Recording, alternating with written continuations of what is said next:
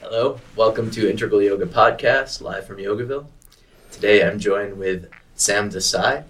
Thanks so much for being here. Sure, my pleasure. And Sam is a licensed professional counselor with training in clinical psychology, Mhm. 30 years of psychotherapeutic experience.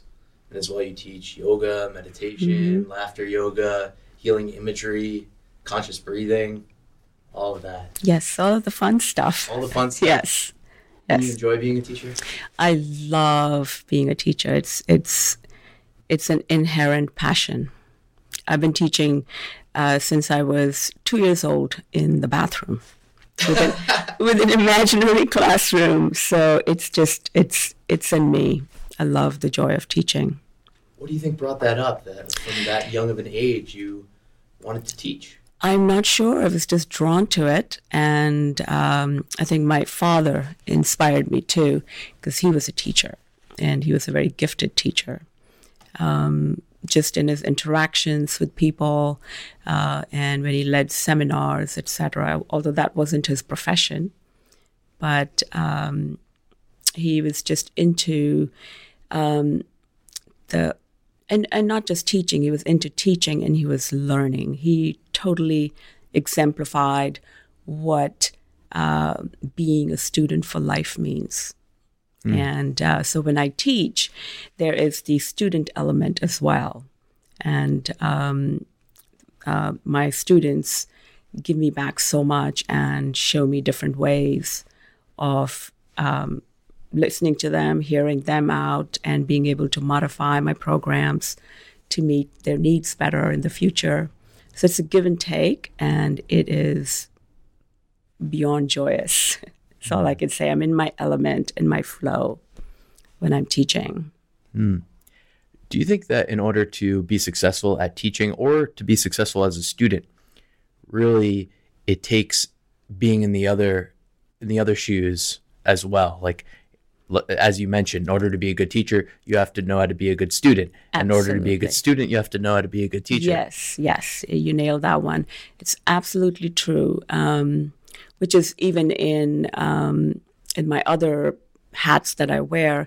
Uh, in order for me to be an effective psychotherapist, I have to be able to relate to the person sitting in front of me or to the group of people who are sitting in front of me, uh, trying to learn some new skills. Um, and if I can't relate to what they're going through as a human being, um, then that process is disconnected.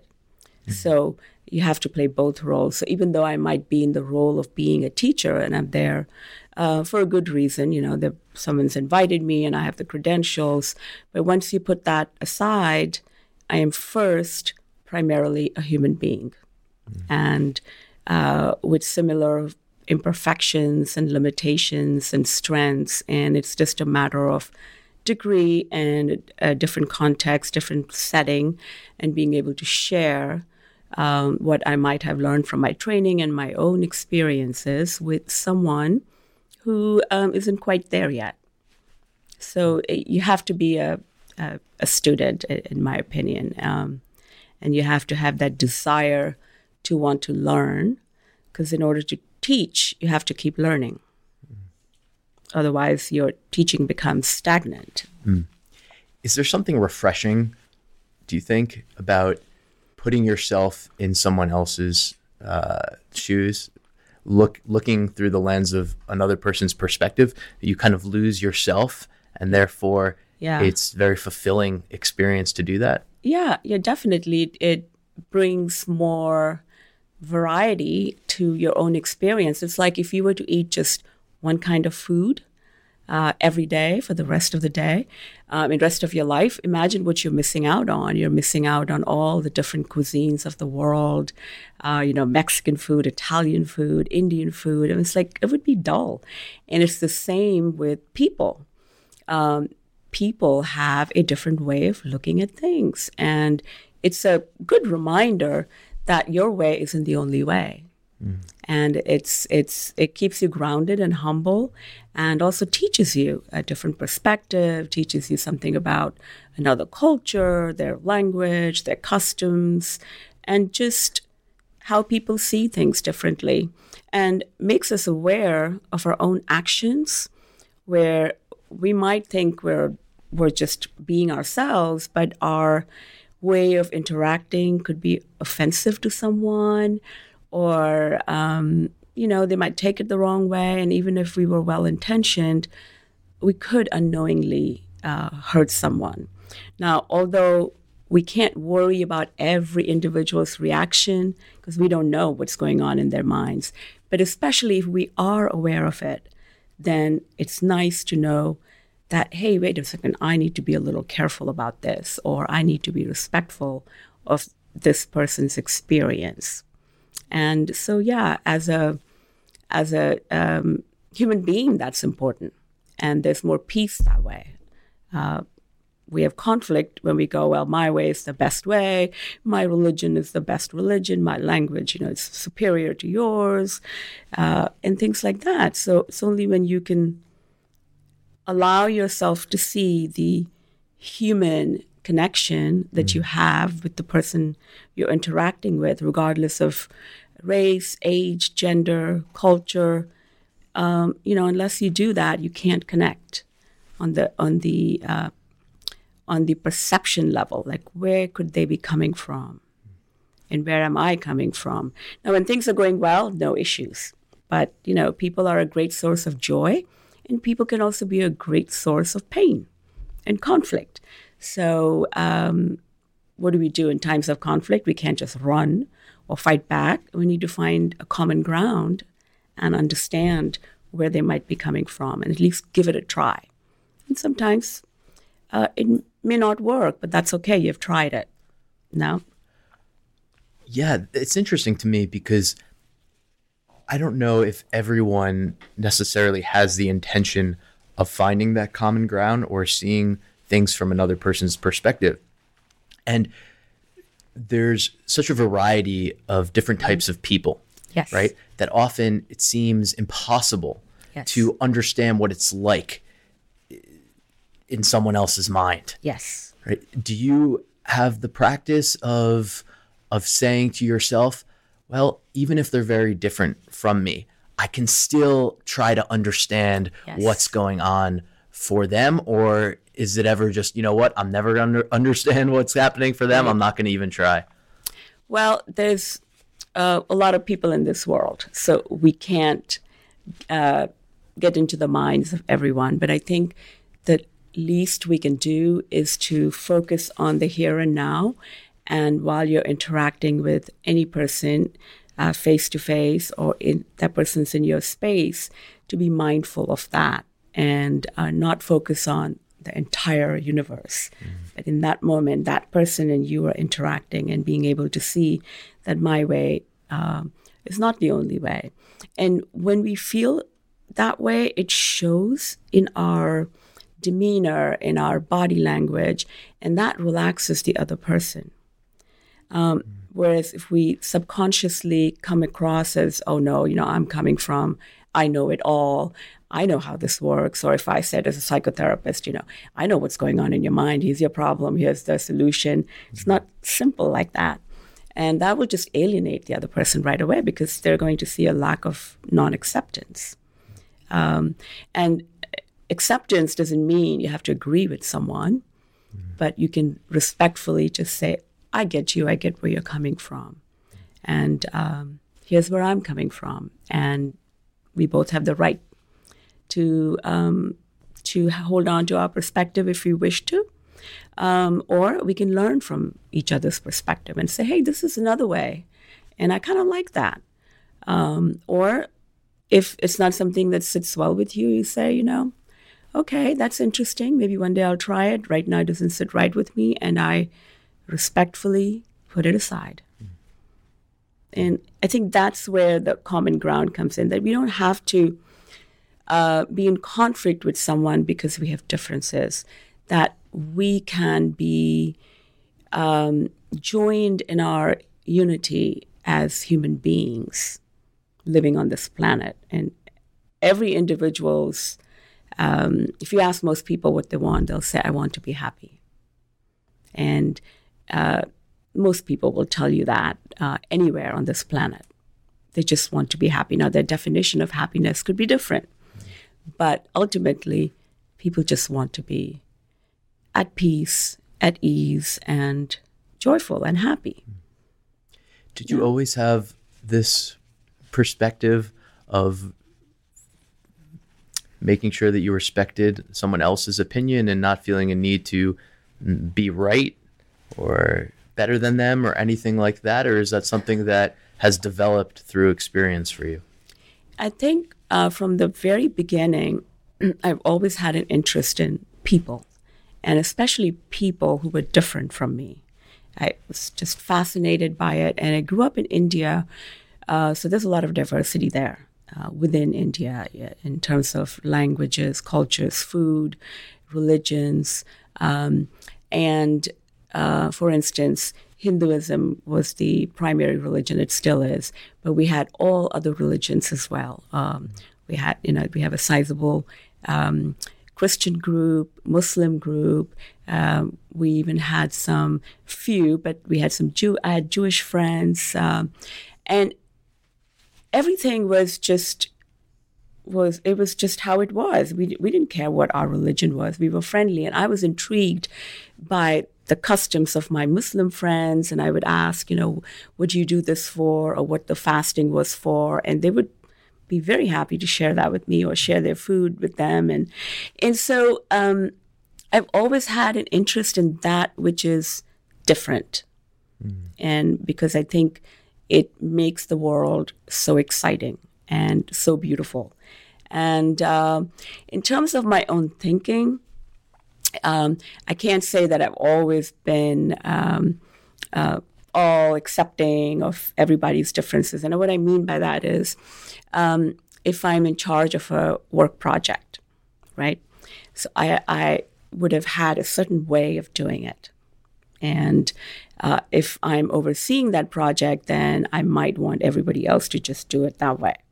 So, in that regard, I've had to step back and say, hey, you know, um, they don't have to see it my way. And if there's some flexibility here, and if there is, let me just allow them to do how they want to create this. No? So I think in terms of that kind of stuff, I've had some difficulty growing up and I've learned to, and still learning to ease back. I'll give you a basic example. You know, my husband and I have different ways of doing the dishes, right? So early on, I was like, this is the way to do dishes. this is the only right way. That's the attitude that comes across.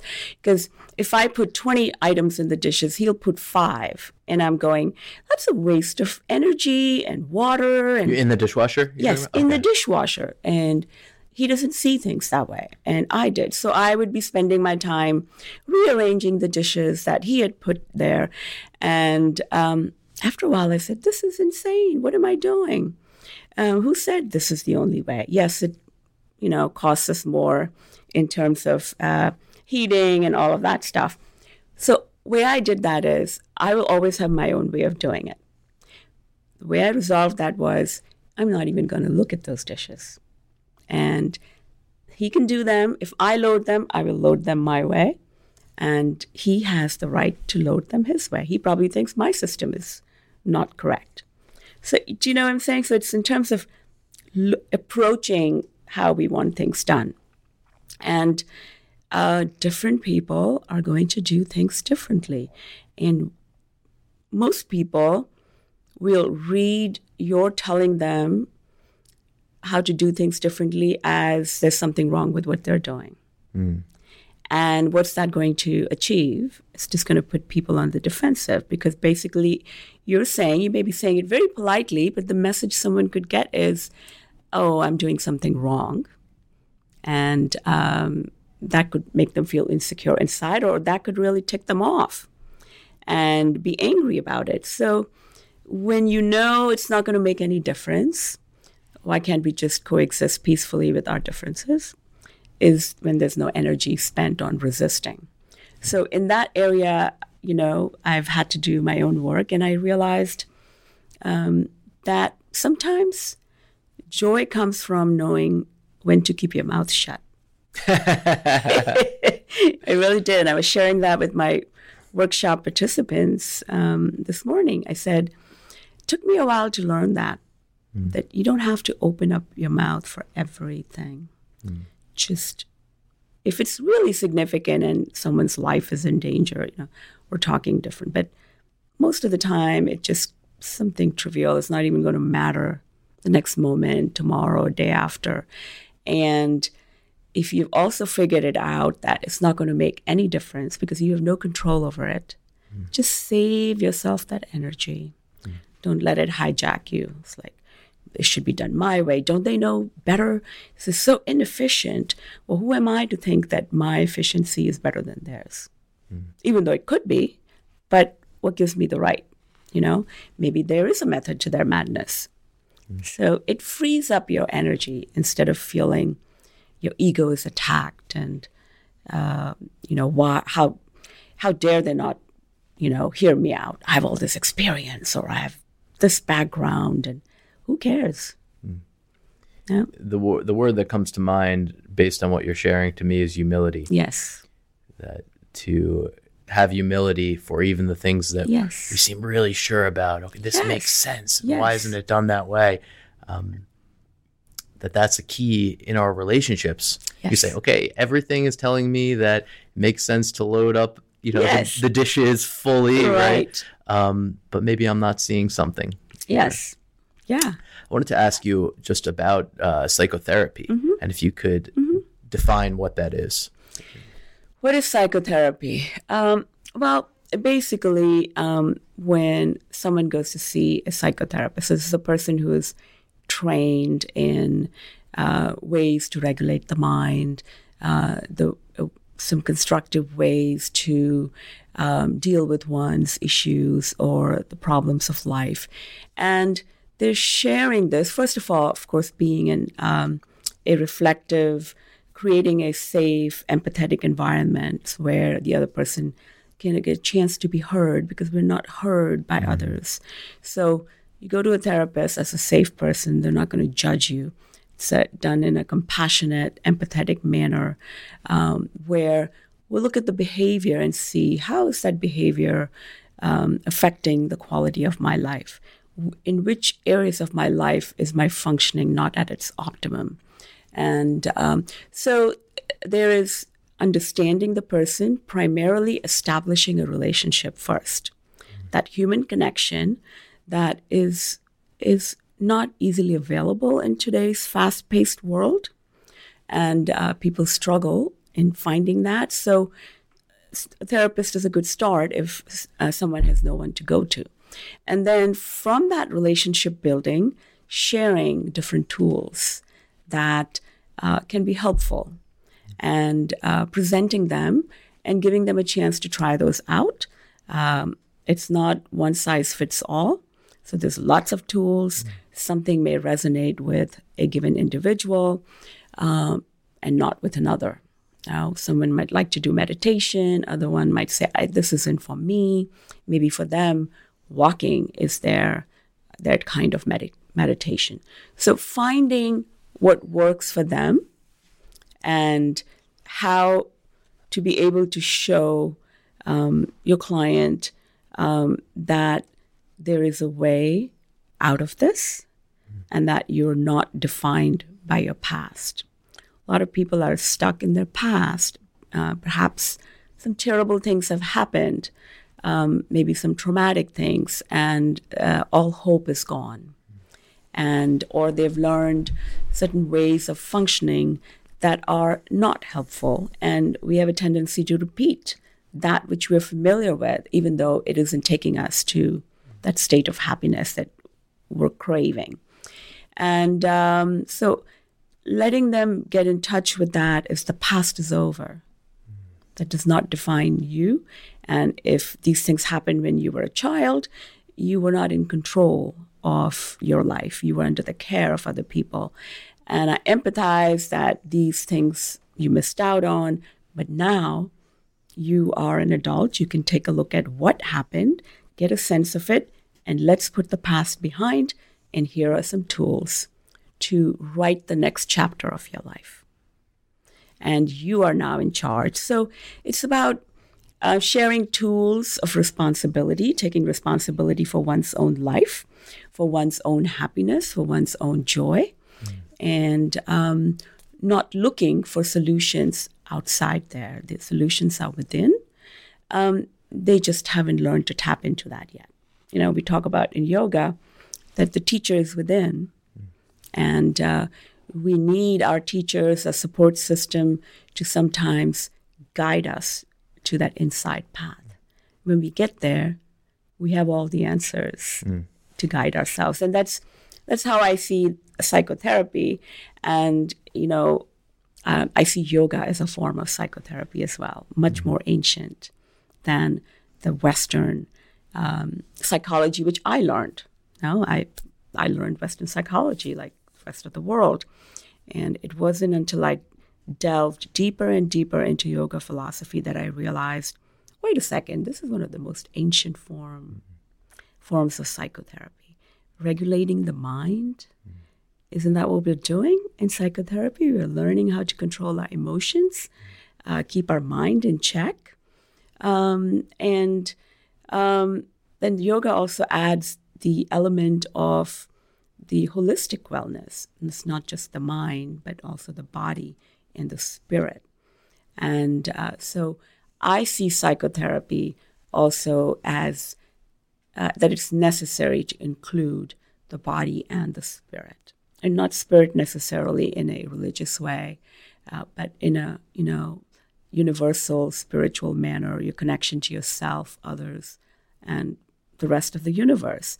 Um, but you base it on what the client needs. If the client is faith based, religious based, then you meet them at their level. Mm. So they have to define their sense of spirituality, and everything is okay. So that's really, um, it's just enabling people to see that they have the power and that they can learn these tools and um, their joy is in their hands. Mm-hmm. And um, it's not just about focusing on problems. My approach to psychotherapy is focus on your strengths, not not simply on what you think is wrong in your life. Let's focus on the wellness model because we tend to focus on the problem model. And there is a place for some of that, you know, such as you have some extreme physical illness, then we're, we got to focus on treating the symptoms of mm-hmm. that. Um, but if we overall have this wellness model of mind, body, spirit working together, prevention, proactive steps, and focusing on living the most optimum life you can, the best life that you can, not what somebody else has um, then that is to me is psychotherapy. Hmm. And and I saw in your course description mm-hmm. That you you had a note there about honoring and celebrating your life. Now, how do we appropriately honor our lives and celebrate our lives? it's uh, it takes it's a it's a process. It was a new concept for me when I first started to incorporate that in my life, because I always, like many others, felt that someone else has to celebrate me. I can't mm-hmm. celebrate myself. No, because when you're younger, your parents are affirming you and other significant others around you. But then what happens if you don't have those kind of loving, supportive, people around you. And unfortunately, that is the case with a lot of people. You can even have a so called perfect family, loving family, supportive, stable home, and still walk away feeling that your needs were not met or that your spirit wasn't celebrated. That's because your parents can't be there for you 24 7, and they have their own needs to meet as well. Um, so, celebrating ourselves is our responsibility. And I think once we take responsibility for that, then finding what it is that makes us joyous. So I enjoy working with children. So I get a lot of my celebration with them because um, children are very joyous and they're very in the moment. And so you follow and look at things that inspire you. I, lo- I looked at joyous role models who, to me, um, I, I learned a great deal from those whose life was not easy. And they were able to still stay connected with their joy because those are my real teachers. Um, it's great if somebody didn't have any challenges and life is easeful, wonderful. But I'm more likely to learn from someone who went through all that stuff and how did they get beyond it and how are they celebrating their life and maintaining the joy and then giving to others so that's where the teaching and the sharing aspect comes and the learning aspect comes from all these wonderful teachers around us whether that's human beings animals nature everything around us is there to we can learn something from if we are open to it. So celebrating yourself is just simple things and it may sound corny or really childish at first because there will be people who say to me well i don't feel joyful. What can i you know i don't want to be uh, faking joy. And i'll say why not why not what what stops you actors do it so well mm. they emote on big screen they're crying and they really get into that part or they're laughing and they get into that part and the wonders of uh, modern technology uh, is that we now know that just going through the motion of doing something can evoke those feelings. And it's great. Um, so if um, you laugh for a few minutes, even though there's nothing funny, the very fact that you're laughing at something that's not funny just becomes ridiculously funny. Mm. It's like, what am I laughing at? I could look at this cup and just go, it is nothing funny. But I realize I'm doing this, and before I know it, I'm truly laughing with mm. this cup. And um, it's, you do that long enough, your body doesn't know the difference why you're laughing, and it's stimulating the parts of the brain that tell your body you're having fun. And before you know it, fun is real. So it's really the main thing reworking our habits. And something you said uh, about childhood, mm-hmm. I think, or the past. Yes. Right? Yes. Being stuck in the past, old stories that, that hold us back. Yes. Uh, one of the main challenges seems to be realizing how much better it can be my question for you is is do you see a trend really of of learning how to be an adult because as a child uh, life as a child is so different and children get in the habit of being told what to do all the time yes you know for their safety for whatever yes. reasons is what their parents parents had done for them yes. they're being told what to do all the time their yes. whole lives are that mm-hmm. and then all of a sudden you get to a point where okay now you're an adult right but you haven't been practicing yes making your own decisions yes and you feel like you're in this big ocean and you just don't have the stamina to keep swimming because mm. you don't have the tools mm. and i think it's especially difficult for our our younger generation you know the 18 year olds who are leaving home and perhaps going to college and they don't know what it's to be an adult and oftentimes make some decisions that they regret later mm. um, so I think within each one of us is a wounded child. Mm. Some somebody's wounds, everybody's wounds are of a different level. Uh, but to some extent, everyone feels a little wounded. My parents weren't there. They went to Jimmy's birthday party, but they didn't come to mine, or whatever it is, you know, however we want to perceive it. But in order to be an adult, we have to first embrace our child, mm. the child within because that child um, has not received the love and the attention, the support that you felt it needed. So now that you're an adult, guess whose responsibility it is? Hmm. It's your own. It's my jo- my joy, my happiness is my responsibility. It's nobody else's business, and it would be unrealistic to have that expectation of anyone, and it'll lead to disappointment and a lot of uh, anguish if we continue to do so. So, the and here's where uh, psychotherapy can come into play, or other means in which one can go within, reflect, and in a safe environment, reconnect with that hurt child and say, It's okay. I recognize that you're in pain and that you didn't receive what you were craving for. But it's all right. You have me now. Okay. And then the what happens is when we don't get the love or support or we feel we didn't get it, the child and the adult become disintegrated.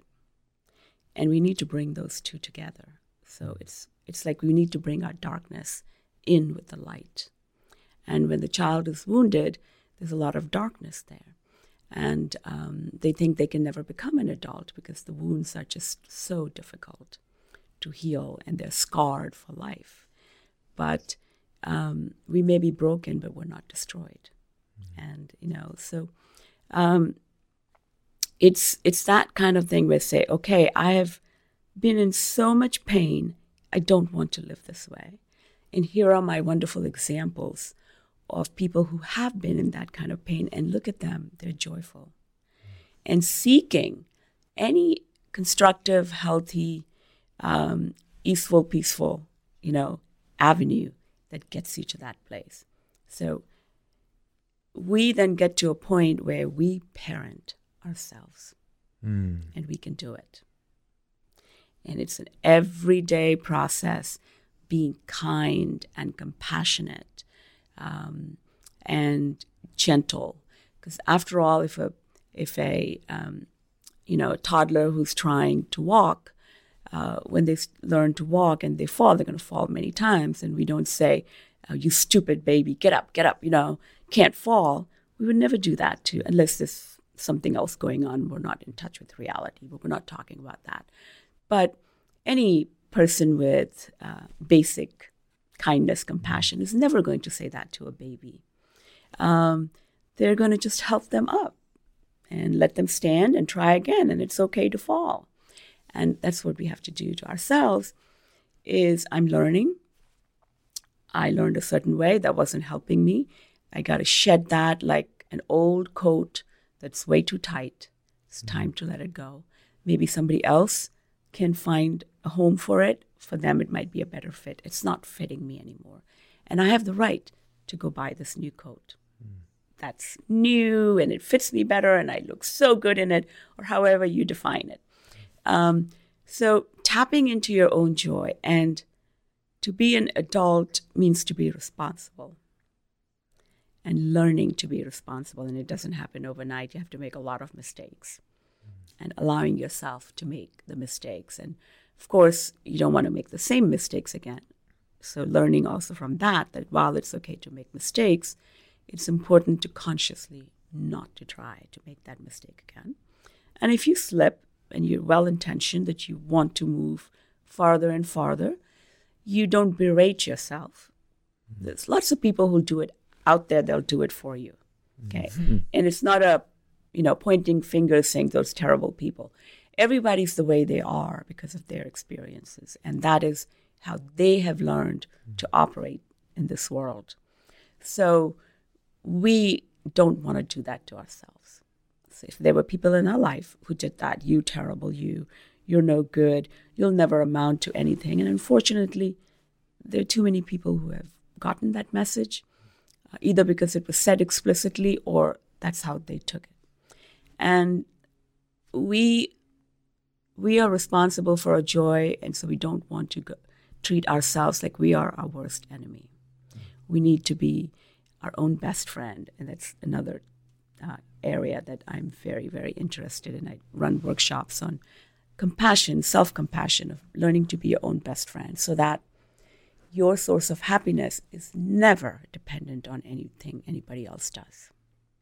And if they do things that make you happy, that's wonderful. Enjoy it, savor it. But if someone's not there for you, or if they're not there to congratulate you, you're still happy. And it's a good place to be in because um, then you're not relying on any, anyone else. You know? Yeah. I especially love what you said about we need to or maybe it would be more fun, more wise if we become our own parents. Yes. to me, that's a pretty mind blowing Yes. uh, understanding, uh, Yeah. consideration. Yeah. And uh, my question is do you even use the third person to kind of have a conversation with yourself? So you say, you know, like, okay, you know, Sam, you you know, you had your right intention, Yes. but maybe you slipped back into something you did before and that's no problem. That's Yeah. okay. Like, you know, or what what does Sam need right now? So you're almost like you become your yes. your safekeeper. And for most people, the third person is where they start. Because it's very strange or foreign for people to have a self talk with themselves. And also because the world treats us like you, you. So it's a third person thing. And I think it you have to kind of work towards making it a first person. But you start out with a third person. Hmm. So you you know you could say, yeah, Sam, you know, you slipped. It's okay. Try again next time. To where you reach a point where you say, I slipped. It's okay. I'll do better next time. And there's a difference between the two. Hmm. And um, one is just more personal. Where sometimes the third person message can come across as something coming from out there we need to find it within us eventually to say, I'm okay, not Sam, you're okay. Which is nice to hear from our loved ones. But you reach that point where you go, I am just wonderful the way I am, despite my scars, my brokenness, my background, my parents, my culture, all the terrible things that have happened. I am beautiful and really feel it. And sometimes you have to fake it till it starts feeling real. It's like the laughter thing. Yeah. No? So you're not in a state of laughter, laugh anyway, because you know it flips. Hmm. So, and celebrating our lives is that also uh, is a key component of that Yes. celebrating our obstacles and that we've gone through them and we've Yes. come yes. you know gone out the other side Yes. And so I too, like everybody else, really, we we reject that. I shouldn't have any obstacles. I shouldn't have any challenges, and uh, um, you know, I don't want anyone to see my dark side. And why did this miserable person come into my life today and just you know interacted with me in a very uh, violent manner? Well, we can't control others, but in order to truly experience joy, we have to experience the darkness. Otherwise, how do you understand joy? To understand a beautiful sunny day, you have to have seen rainy days, right? And, and then reframing it and seeing the gifts in a rainy day. So, what is the gift that I'm seeing in that person who I felt insulted me? And if I am really ungrounded by what that person did, then it's a wake up call for me that, hey, I still have some work to do in this area. Mm. And if I'm into being the best that I can be and not be uh, controlled like a little puppet by some puppeteer, then I'm going to say, okay, yeah, that got me this way. So I'm going to practice this differently. So this were to happen next time. How do I keep my groundedness centered without getting my energy meshed with that person's energy?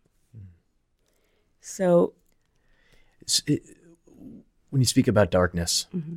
i think do you feel that the darkness is amplified if we keep running away from it and avoiding it as opposed to turning around seeing it facing it yes, Yes. Whenever we run away from it, that that thing becomes bigger and it chases us faster. So ever try to run away from a dog that's chasing you? It's going to come after you faster, right? And that's what we do when we don't give it the loving attention. It needs loving, compassionate attention.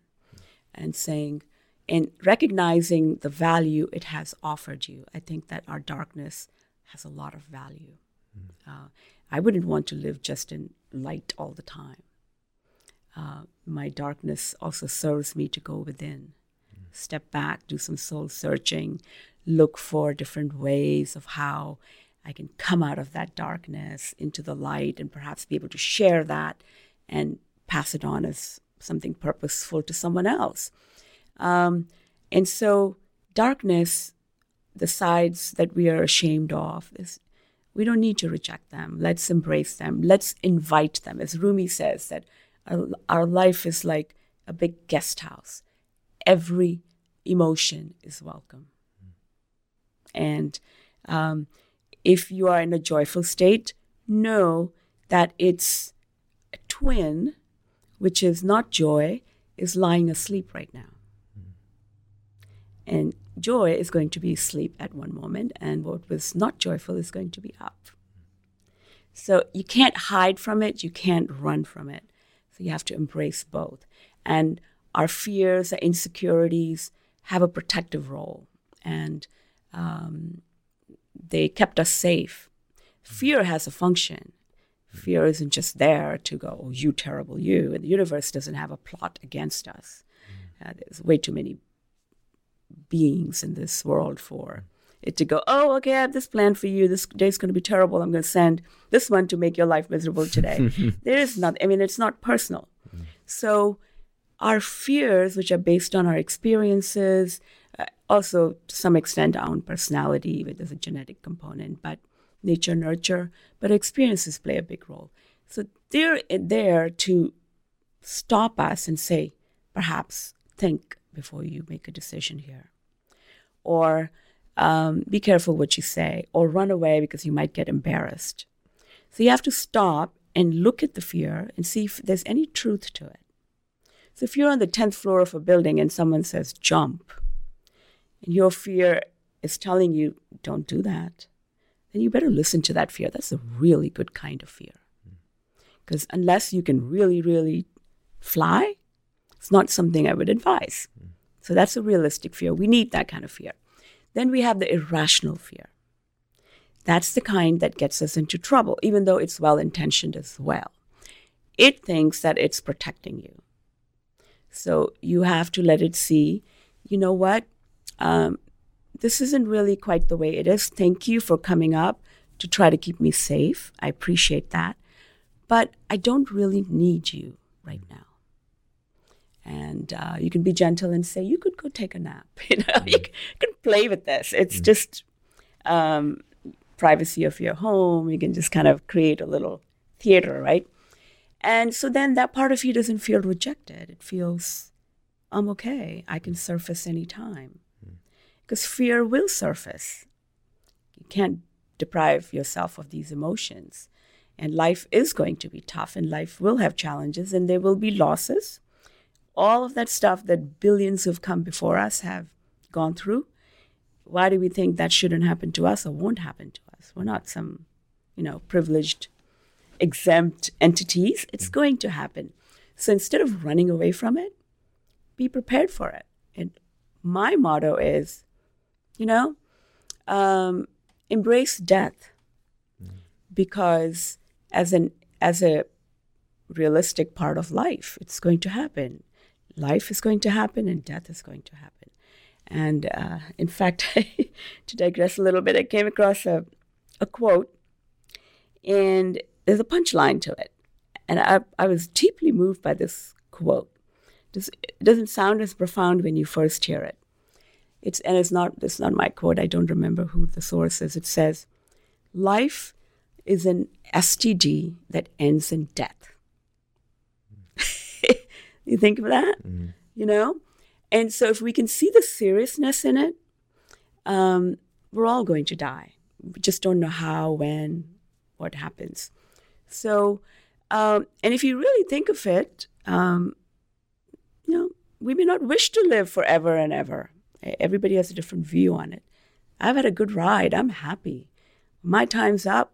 I want to check out laughing. Like, this is it no regrets. Whatever has happened, it served a purpose. And that's kind of what I try to build on or share with others um, who are willing to, who are open to that um, viewpoint, is enjoy while you can. Uh, do the, all the things that you want to do that are within your reach, within your resources. So if you want to climb the Mount Everest and you're able to do that physically, and you have the resources, the time, go for it if it's really high on your bucket list. You don't want to have that regret when you're 95. And even if you want to, you can't do it.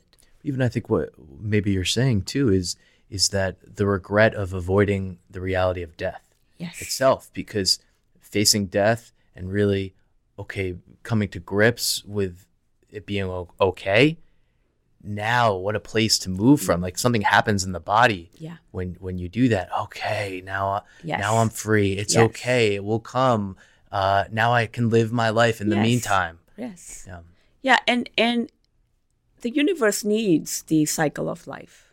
Can we just imagine what would happen if nobody died? And everything else, the tree, I mean, we would just it would be insane. so so we need that recycling. Mm-hmm. Where there's birth, will come death. And the part that gets us is when it's untimely and it's tragic and all of that. I understand that, and that's suffering. And um, you know but even in those cases if we are tapped into our joy mm. we can celebrate the loss of our loved ones mm. celebrate the spirit and after all we we we know we're not the body the mind our emotions all of that. Everything is in a constant change state of change. Every cell is changing. Our body is changing. Our mind is changing. So what are we attached to anyway? So once that is shed um, someone you love departs this planet, you're still connected with them. Emotionally, memory wise. I, I lost my older sister to cancer 20 some years ago. And um, uh, it was a terrible loss. It was the first time in my life anybody I loved had died. And at such a young age, you know, you see someone's potential, their future. Um, and yet it was one of the most peaceful, joyful times that I spent with her and her husband in the last six months of her life. We laughed, we joked, we cried, uh, talked about the future, and I was totally okay with accepting the fact that she needed to go, and that was what she wanted. You know, release from that body. That was painful, but she remains with me, and uh, I don't dwell on, oh my gosh, you know, she didn't get, I didn't get to do this with her, or she wasn't there for my ch- child's birth, or this. I mean, yes, that's a loss, but that's not going to accomplish anything for me. I'd rather be connected with all the things that I can celebrate about her. Um, so, those kinds of things. And that's why there are some cultures in which the time of death is a time of celebration. And I think that would be so wonderful if we can do that. Um, and that's the kind of death I would like big party, big laughter party. So come to the party and celebrate. Laugh. If you need to cry too, that's okay. But it's a joyful moment. And so joy truly does come from within. And uh, it's always there, but we, it, just like everything else, it's going to come and go because we can't always stay connected to it. It'd be impossible. We're, we are human beings, but we also have to be living human doings. Otherwise, there will be no uh, productivity, and we need productivity. Just like everyone can't renunciate life and go to the Himalayas and meditate there 24 hours. We need everyone. So it's about um, doing the things that make you happy, make you joyful. When we're younger, other people kind of dictate that to us. And as you're older, uh, just being you, not apologizing for being you, having the freedom to be you are, to manifest your light uh, with your oddities, your weirdness, your quirkiness, your strengths, your wonderful things that you do. Because when we do that, we create the space for others to do the same. that's joyous to see their light come out. You know, I mean, that, when I see that, it just like moves me because we think it's a one way stream, but that joy comes back to you um, hundred times uh, deeper. And is that the purpose that we're really all looking for? Yeah. Actually, to just simply be an example to others. Yes. By accepting ourselves. It's a secondary benefit. yeah. Primarily, you do it for you because other people have their own lives. And once you are comfortable with where you are, that you are not rocked by the waves, then you're in that position where it's not going to matter what's going on. You're going to be doing it for others. And I think that's needed too. But if this isn't um, calm, we can be there for others because there's a flip side to giving. Is there are some people who have learned that in order to meet their own unmet needs, that they have to be giving to feel worthwhile. So giving isn't always uh, a positive. Because if you burn yourself up just giving, giving, giving, giving, giving, and your needs haven't been met, you're not going to be of use to anyone. So you, therefore, joy, bring it to yourself first, and from that space, emanate it out there, and then you won't have to worry about your inner joy because it's there. It wouldn't matter whether, um, you know, someone looked at you the wrong way, or you lost your money, or uh, your possessions were taken away. They're all going to be gone one day anyway. So, but you know, and and things like money and resources are important because um, they, um, money opens up doors and provides opportunities. And just you just have to look at majority of the world that doesn't have running water or indoor toilets, um, the basic, basic, basic needs. No, so tell them that money is not important, right? Money is important to all of us. What is our relationship with our money and our possessions is what's key, and what kind of attachment we have to that. So, money is designed to come and go. It's not supposed to be just stuck in somebody's hands. Mm. It's a way in which we exchange services, and uh, so it's needed. Um, and but how far? Like, if you think that a wonderful car is going to bring you happiness, um, enjoy it. But we know how s- very quickly we lose touch with that happy, that superficial happiness we got. But if you're joyful, that you're so grateful that you have a car that gets you from point A to B, so you can do the job that you love doing. Otherwise, you might love the job you're doing, but you have to walk five miles to go there. So just just those kinds of things is the attitude, to shift in attitude, um, the cultivating the attitude of gratitude.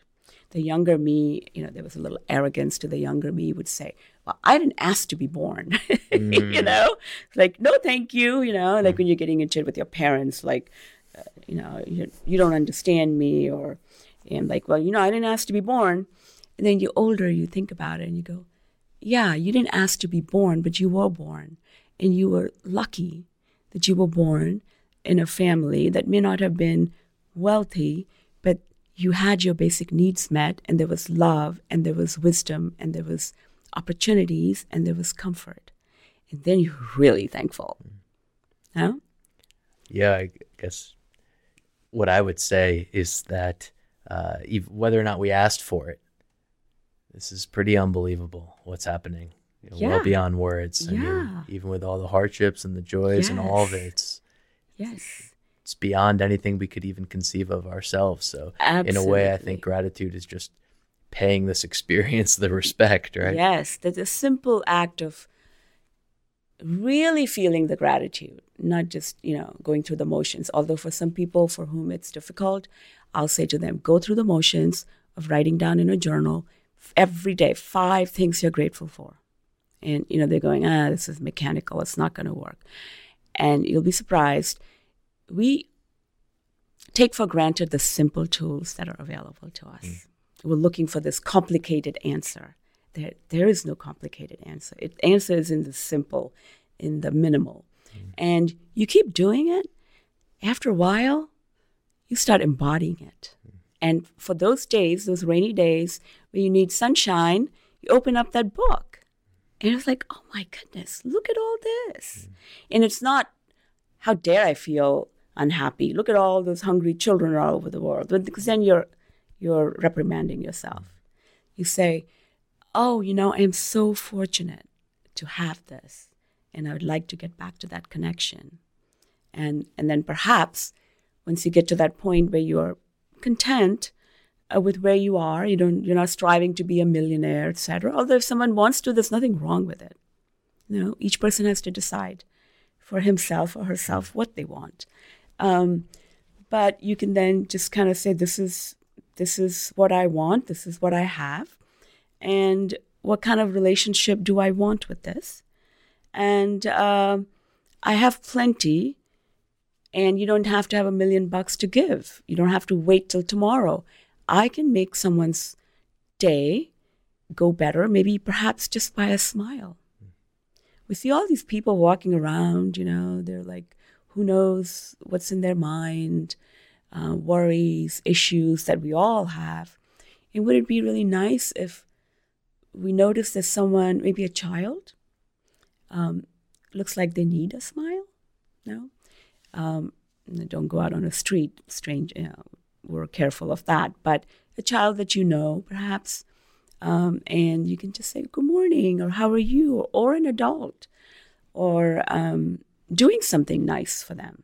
Doesn't have to be expensive. So if you're in the shopping, um, in the shopping store, in a in the cash register line, and you notice that there is a woman behind you, she's got two kids, they're cranky, they're just getting on her nerves, and she has a full cart, and you have a few items. Uh, can you find it within you maybe to just let her go ahead of you? So she can go home and get a break uh, from her kids. Kindness, most of all. Yeah. Kindness, Sim. kindness, all of those wonderful things. I so appreciate your sharings for today. Well, it's Thank been my my so pleasure, much. and mm. um, I enjoyed the experience of being able to talk about it because this is not altruism. Mm. It gives me back. I believe there is no altruism mm. because if you're doing some, you think you're doing something for someone, and it's giving you joy, then you're getting something out of it. Yeah. So I'll take that altruism any day. Yeah. So thank you, yeah. Avi. And giving itself is a mode of self care, not not yes. not depleting to the self. So. Yes. Thanks for listening. If you've enjoyed this content and think others might as well, please feel free to share and subscribe.